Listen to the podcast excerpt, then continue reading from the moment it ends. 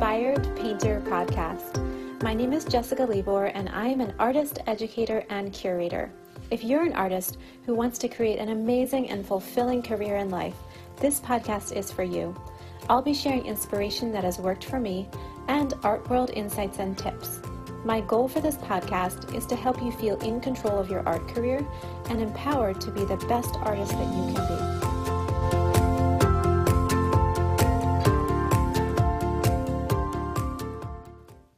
Thank my sponsor, Era Contemporary.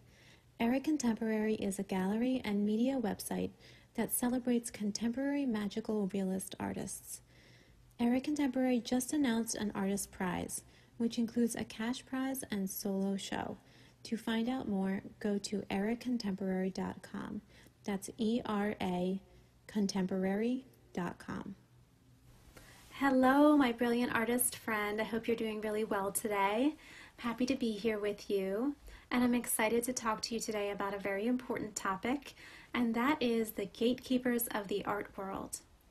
If you've been in the art world in any capacity for a little bit, you will know what a gatekeeper is. But just for the sake of being on the same page, let's define what a gatekeeper is. A gatekeeper is somebody who controls access to something. In olden days, a, gold, a gatekeeper would literally be the person at the gate of a castle who decided who was allowed to come in and who was kept out. When the term gatekeeper is used today in the art world, it refers to people in high positions of power in the arts.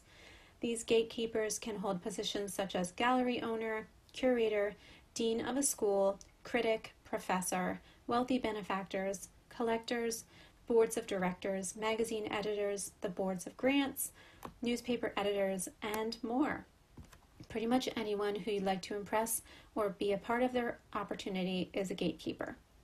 I do think that gatekeepers are a necessary function of high level opportunities. After all, if they let everyone participate, it wouldn't be such an honor to be part of it, right? However, the problem comes in when gatekeeping becomes a closed circuit and the same people are invited into every opportunity by all the gatekeepers. This is what is called a winner takes all marketplace, where let's say 5% of the artists get 95% of the opportunities. This is so awesome for those 5%. But what about the rest of the 95% of the artists? And what do you do if you are an artist currently in the 95%, but with ambitions to become that 5% who gets all of the opportunities? It can feel demoralizing and discouraging to keep submitting your work to things and getting rejected, and to keep trying year after year and not seeing things open up for you. I have a solution I'd like to present to you if that's where you find yourself today. The solution is not to get mad at the gatekeepers or resent the artists who are the most successful, who have worked very hard to get where they are. The solution has two parts. The first has to do with your work, and the second has to do with what you do with it. I would suggest that you identify the opportunities that you'd like to be a part of, but that feel out of reach. For instance, winning a specific grant or showing at a specific gallery. Then look at the artwork that was selected in those opportunities. How does your work match up? Is it in the same realm of quality and consistency? If not, work at bringing up the level of your art so that every piece is a wow and you feel it is equal to or better than in quality those who were admitted into your target opportunity. That's step one. Step two is to create your own opportunity. In many, many success stories across the arts, people did not start to get really great opportunities until they created something bold on their own. For example, Damien Hirst, now one of the richest living artists in the world and collected by most major museums, started out completely unknown. He staged his first exhibition while he was working part time as a gallery assistant. The gallery he was working at wouldn't show his work, so he and a few of his artist friends decided to create a big, imaginative art show in an abandoned warehouse. They made a professional catalog for the exhibition and they distributed it to all the major galleries in the area and invited all the press that they could find. They even got an art professor friend to write an essay on the show. When the show was over, Damien's career had been launched. It created an air of confidence and bravery about his work that people wanted to be a part of. Another example is in another industry the actor Aidan Turner. Now starring in the, map, in the mainstream and British TV series and films, he started out as an electrician. Once he decided he wanted to act, he took some classes and acted in a few plays. Only after he produced and starred in a homemade, low budget film with a friend called Porcelain did he start to get roles in TV and film. Yet another example are two great movements in art the Pre Raphaelites and the Impressionists. In both cases, the artists were marginalized because of their new vision. The Pre Raphaelites are amazing. If you don't know them, definitely give them a little Google search. They're absolutely incredible. People did not know where to put them, and they were not admitted into the Salon, the most established venue at the time to gain recognition.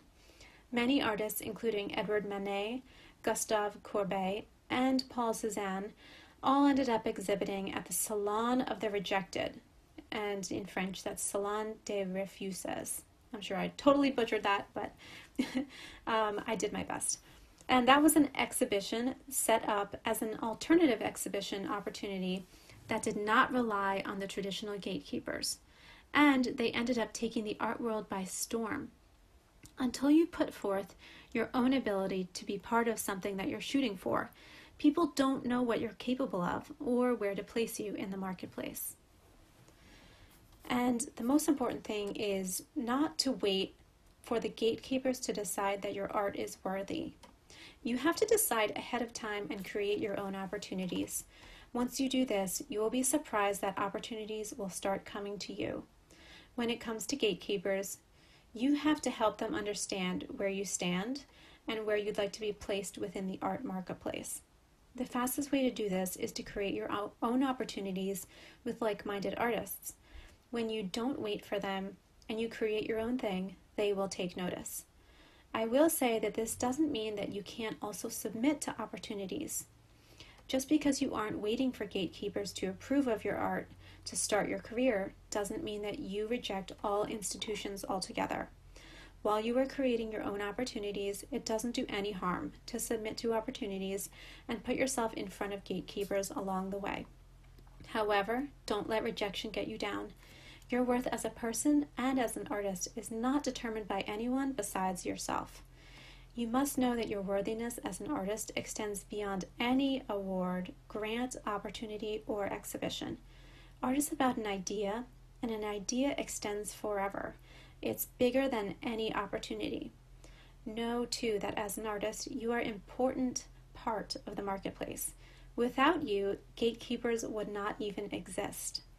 So, as you plan out your dream year, take time to consider creating your own opportunity with or without like minded artists so that you can band together and create something bigger than yourself.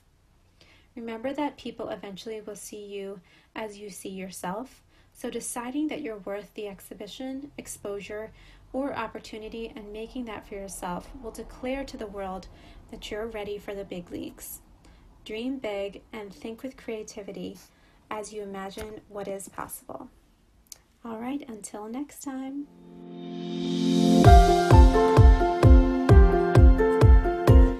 Thank you so much for joining me for today's podcast. If you enjoyed our time today, it would mean so much to me if you would rate and review The Inspired Painter. And if you'd like to work with me more, I do have a free artistic vision casting mini course you can take, which includes a vision casting worksheet and eight daily lessons delivered to your inbox. Beyond that, you can also check out my premier course, Discovering Your Artistic Voice which is a targeted course that will help you develop a recognizable style and strong body of work within a short amount of time. To check out these courses, just go to jessicalibor.com forward slash quick links.